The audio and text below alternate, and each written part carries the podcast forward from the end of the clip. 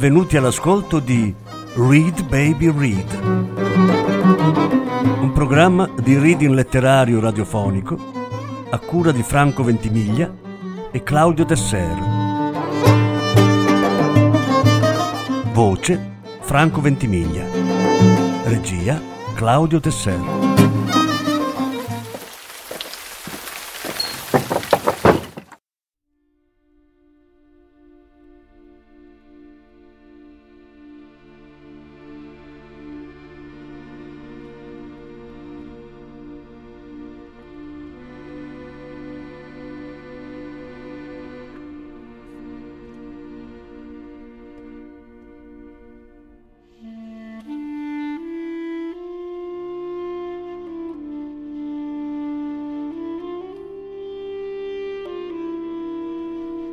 Gomorra, dal libro di Roberto Saviano.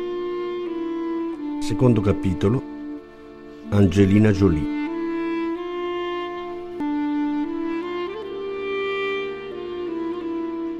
Lettura in tre parti. Prima parte.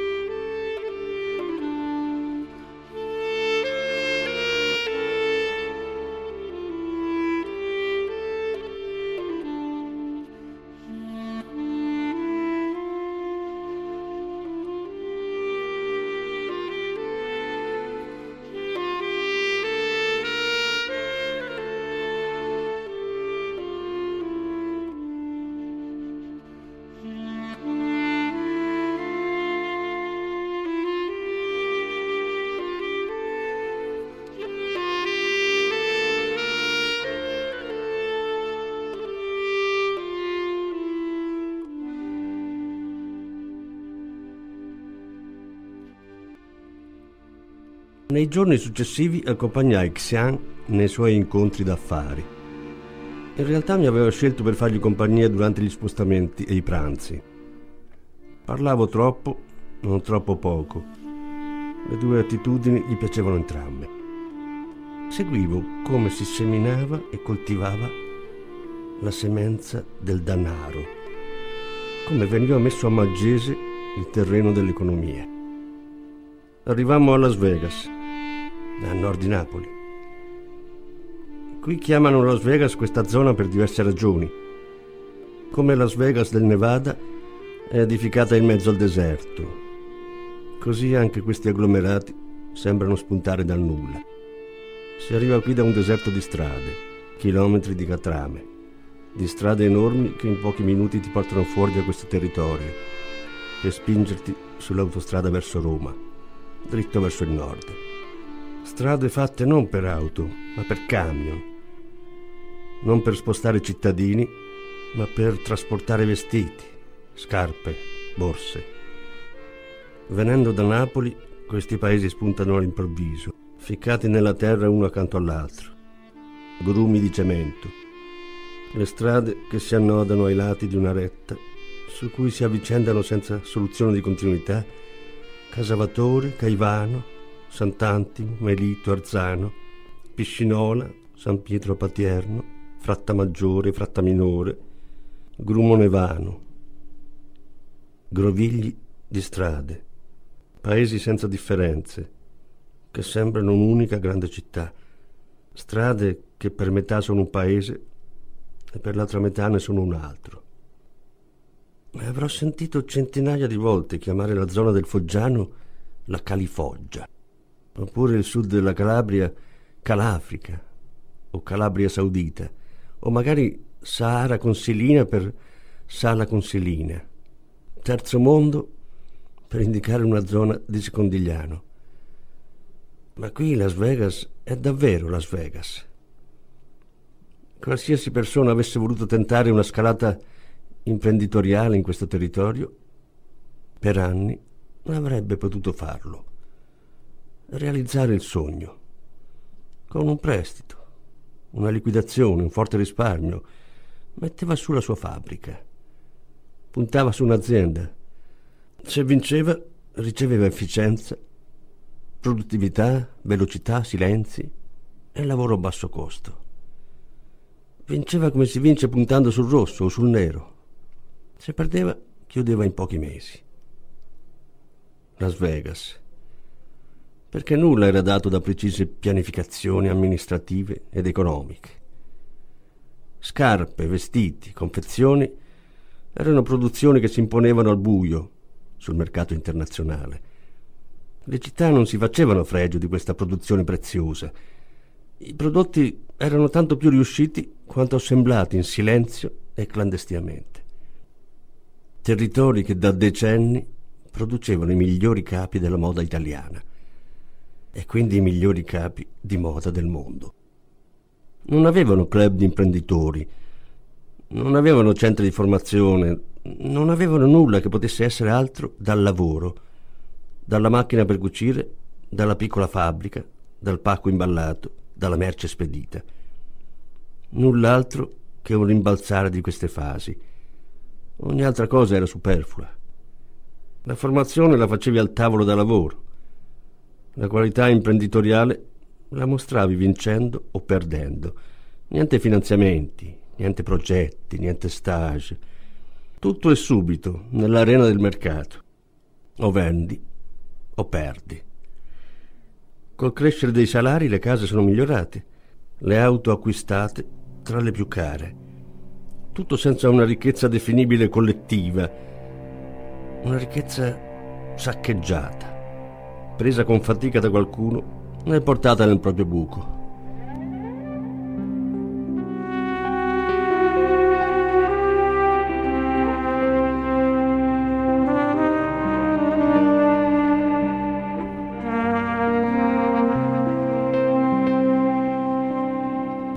Arrivavano da ogni parte per investire, indotti che producevano confezioni, camicie, gonne, giacche, giubbotti, guanti, cappelli, scarpe, borse, portafogli per aziende italiane, tedesche, francesi. In queste zone, dagli anni 50, non v'era necessità di avere permessi, contratti, spazi. Garage, sottoscale, stanzini diventavano fabbriche. Negli ultimi anni la concorrenza cinese ha distrutto quelle che fabbricavano prodotti di qualità media. Non ha più dato spazio di crescita alla manualità degli operai o lavori nel migliore dei modi, subito, o qualcuno saprà lavorare a livello medio in maniera più veloce. Un numero elevato di persone si sono trovate senza lavoro. I proprietari delle fabbriche sono finiti stritolati dai debiti, dall'usura. Molti si sono dati alla latitanza.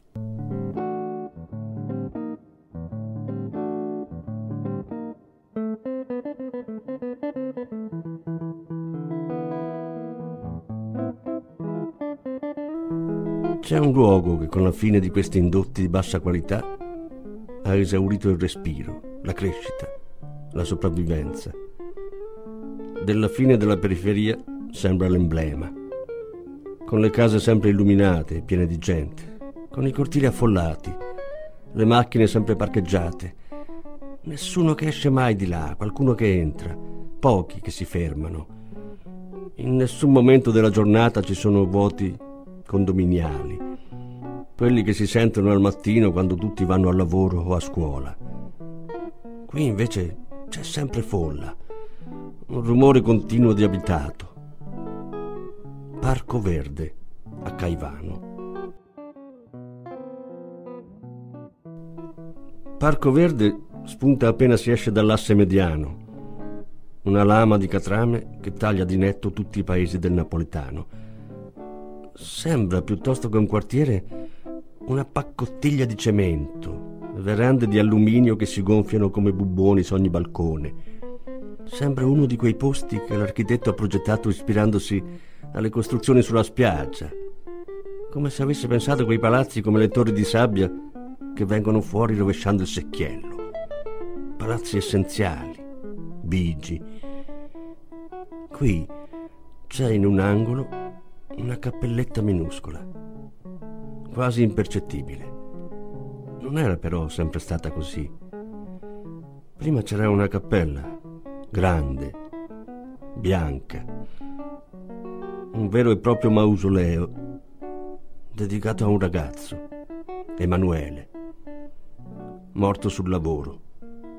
Un lavoro che in certe zone è persino peggio del lavoro nero in fabbrica, ma è un mestiere. Emanuele faceva rapine e le faceva sempre di sabato, tutti i sabato da un po' di tempo, e sempre sulla stessa strada, stessa ora, stessa strada, stesso giorno, perché il sabato era il giorno delle sue vittime, il giorno delle coppiette. Nella statale 87 era il luogo dove tutte le coppie della zona si appartano.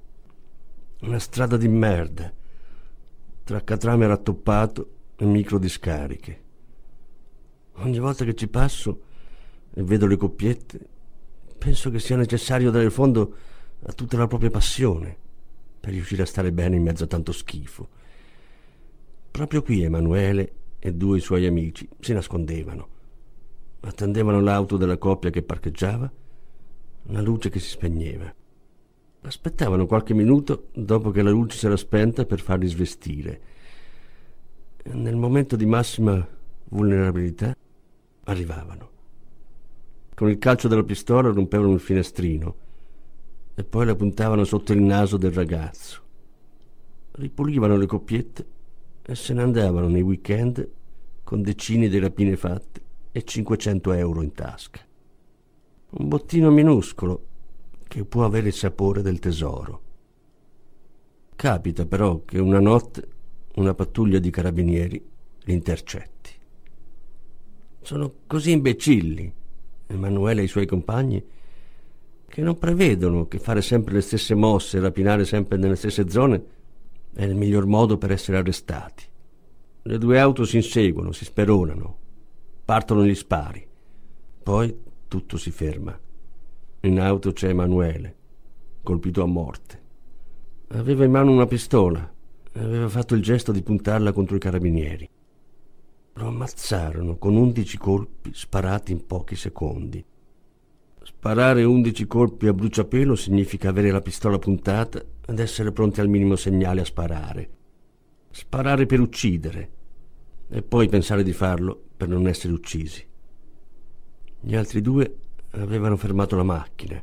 I proiettili erano entrati passando nell'auto come un vento, tutti calamitati dal corpo di Emanuele. I suoi amici avevano tentato di aprire gli sportelli ma appena avevano capito che Emanuele era morto, si erano fermati.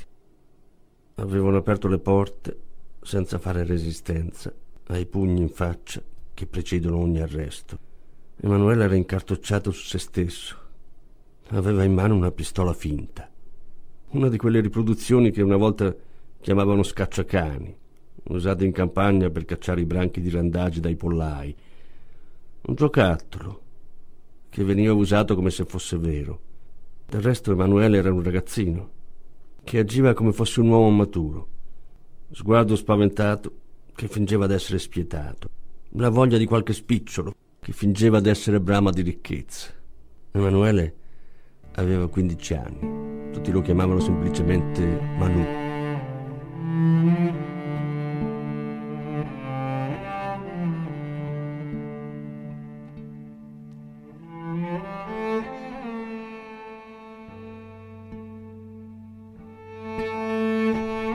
faccia asciutta, scura e spigolosa. Uno di quelli che ti immagini come archetipo di ragazzino da non frequentare. Emanuele era un ragazzo su questo angolo di territorio dove onore e rispetto non ti sono dati da pochi spiccioli, ma da come li ottieni. Emanuele era parte di Parco Verde e non c'è orrore o crimine che possa cancellare la priorità dell'appartenenza a certi luoghi che ti marchiano a fuoco. Avevano fatto una colletta, tutte le famiglie di Parco Verde, e avevano tirato su un piccolo mausoleo. Dentro ci avevano messo una fotografia della Madonna dell'Arco e una cornice con il volto sorridente di Manù. Comparve anche la cappella di Emanuele, tra le oltre venti che i fedeli avevano edificato a tutte le Madonne possibili, una per ogni anno di disoccupazione. Il sindaco però non poteva sopportare che si edificasse un altare a un mariuolo e mandò una ruspa ad abbatterlo. In un attimo il cemento tirato su si sbriciolò come un lavoretto di DAS. In pochi minuti si sparse la voce nel parco. I ragazzi arrivavano con motorini e moto vicino alle ruspe. Nessuno pronunciava parola, ma tutti fissavano l'operaio che stava muovendo le leve. Con il carico di sguardi l'operaio si fermò e fece cenno di guardare il maresciallo. Era lui che gli aveva dato l'ordine, come un gesto per mostrare l'obiettivo della rabbia, per togliere il bersaglio dal suo petto. Era impaurito. Si chiuse dentro, assediato. In un attimo iniziò la guerriglia.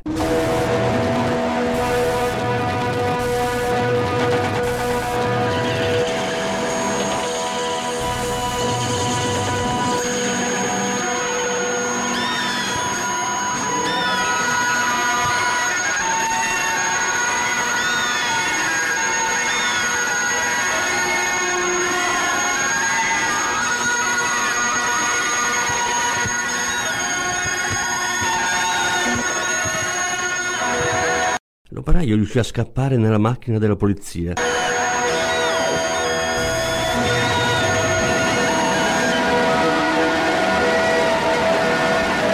Presero a pugni e calci la ruspa, svuotarono le bottiglie di birra e le riempirono con la benzina.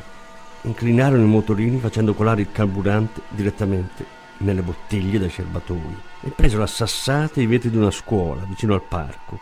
Cadde la cappella di Emanuele deve cadere tutto il resto. Dai palazzi lanciavano piatti, vasi, posate, poi le bottiglie incendiarie contro la polizia.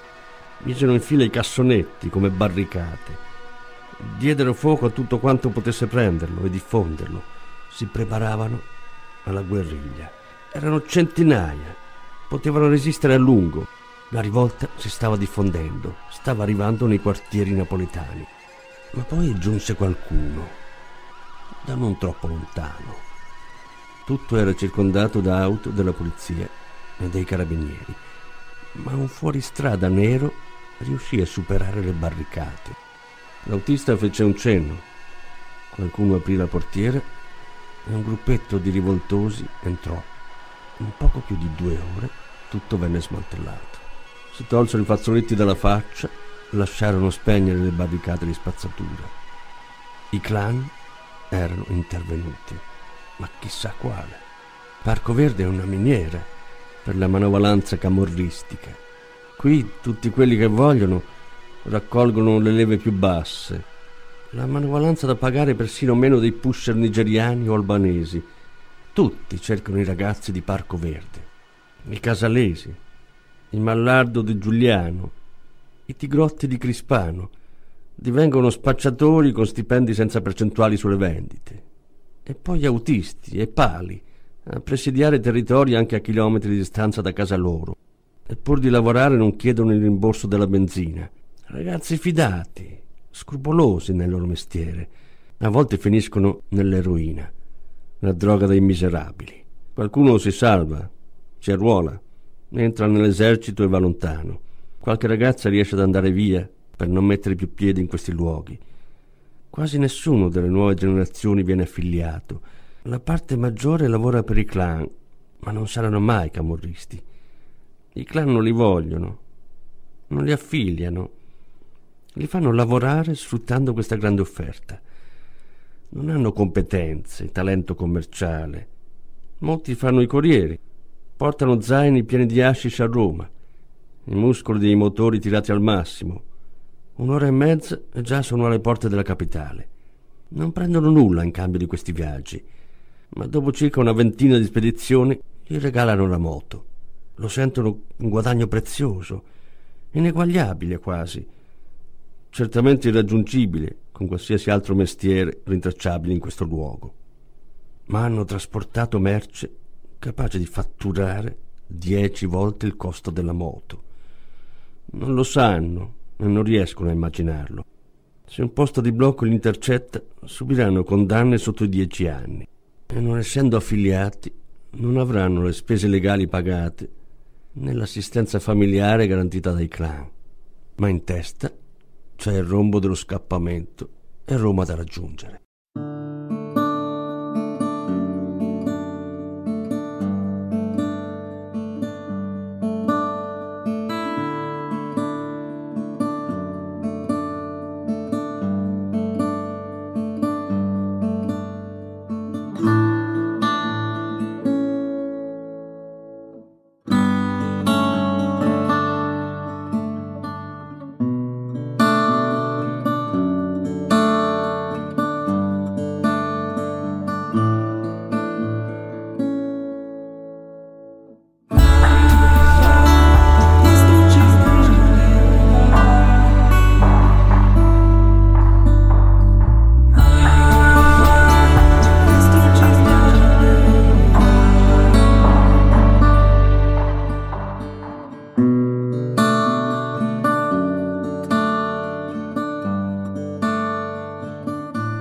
Qualche barricata continuò ancora a sfogarsi, ma lentamente, a seconda della quantità di rabbia nella pancia. Poi tutto sfiatò. I clan non avevano timore della rivolta né del clamore. Potevano uccidersi e bruciare per giorni, nulla sarebbe accaduto. Ma la rivolta non li avrebbe fatti lavorare. Non avrebbe fatto di Parco Verde il serbatoio d'emergenza da cui attingere sempre a manovalanza a prezzo bassissimo tutto e subito doveva rientrare. Tutti dovevano tornare al lavoro, o meglio, disponibili al lavoro eventuale.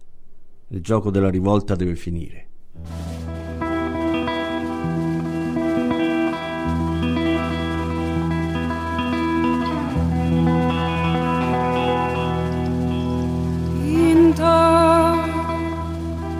nacido in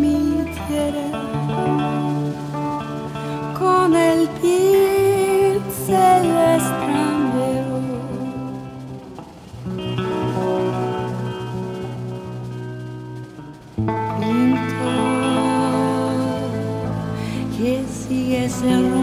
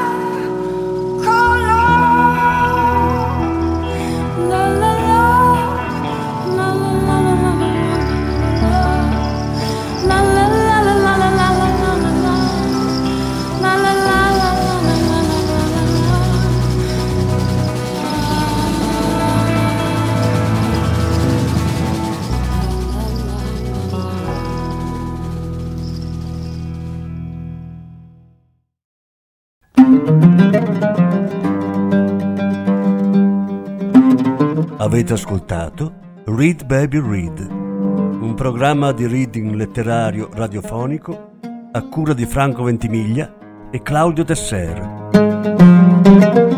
Grazie per l'ascolto, alla prossima settimana. La seconda parte della lettura andrà in onda la prossima settimana.